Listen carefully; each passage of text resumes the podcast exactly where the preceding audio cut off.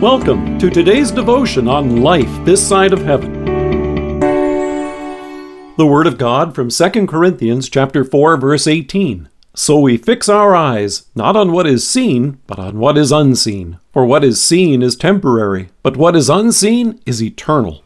I had an enjoyable visit with some good friends yesterday, and as we enjoyed coffee on their porch, they told me about a bird that had built a nest in their gravel driveway.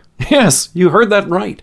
Amidst all of their full sized trees, lush green grass, pretty bushes, and pasture land that surrounds them, this bird found itself among the crushed rocks of the drive where cars would come and go.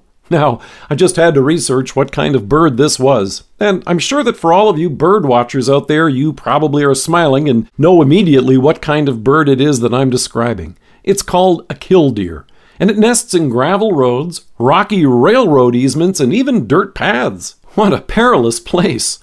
With all of the struggles and troubles that come our way in life, it can feel like we're nesting in the gravel. Life can sometimes leave us feeling like we're down in the dirt. It fills us with pain and peril, and if you and I were to focus our eyes on our temporal plight, it would be hard not to feel crushed and disappointed. But there is more to this story about the bird, and there is more to your story as well. When my good friends first spotted the killdeer in their drive, it was limping about terribly, as if it had a broken wing. If you saw it, you might think you ran it over. As it limped about and struggled, your first instinct is to check it out and perhaps even rescue it. But in doing this, the killdeer is actually skillfully directing your attention away from its nest and protecting its offspring. It would rather have any harm that might come to fall upon it in place of its brood.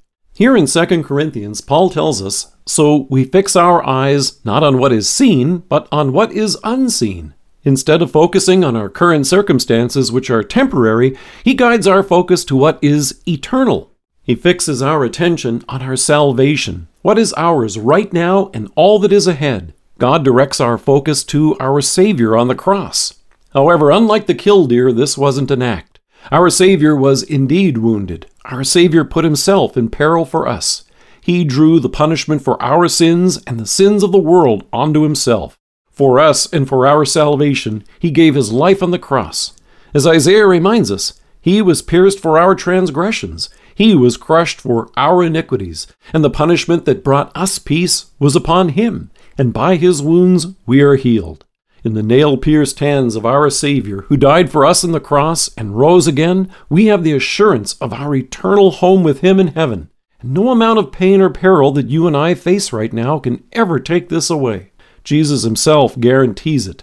He told the disciples, I have told you these things, so that in me you may have peace.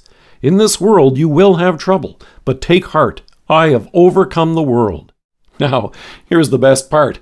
Killdeer have what's called precocial young. That means that when those speckled eggs hatch, those chicks come out running. it takes about 24 to 28 days of incubating for these chicks to hatch, but when they do, it's breathtaking. With eyes wide open, these fluffy little birds start enjoying the sunshine immediately. This will be true for you and me as well at the resurrection. What an incredible day that will be!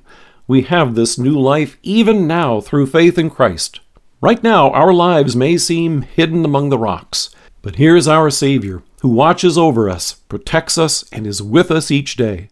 So the Apostle encourages us. He guides our attention to our Savior and reminds us of our life now in Him, today, and all that is to come. And He assures us, For what is seen is temporary, but what is unseen is eternal. Let us pray. Loving God, guide my eyes always to your Son, my new life in him now and all that is yet to come. Amen. Thank you for joining us. If you are listening to us by podcast or on Alexa, we invite you to browse the resources that are available on our site at lifethissideofheaven.org. God bless you and have a great day.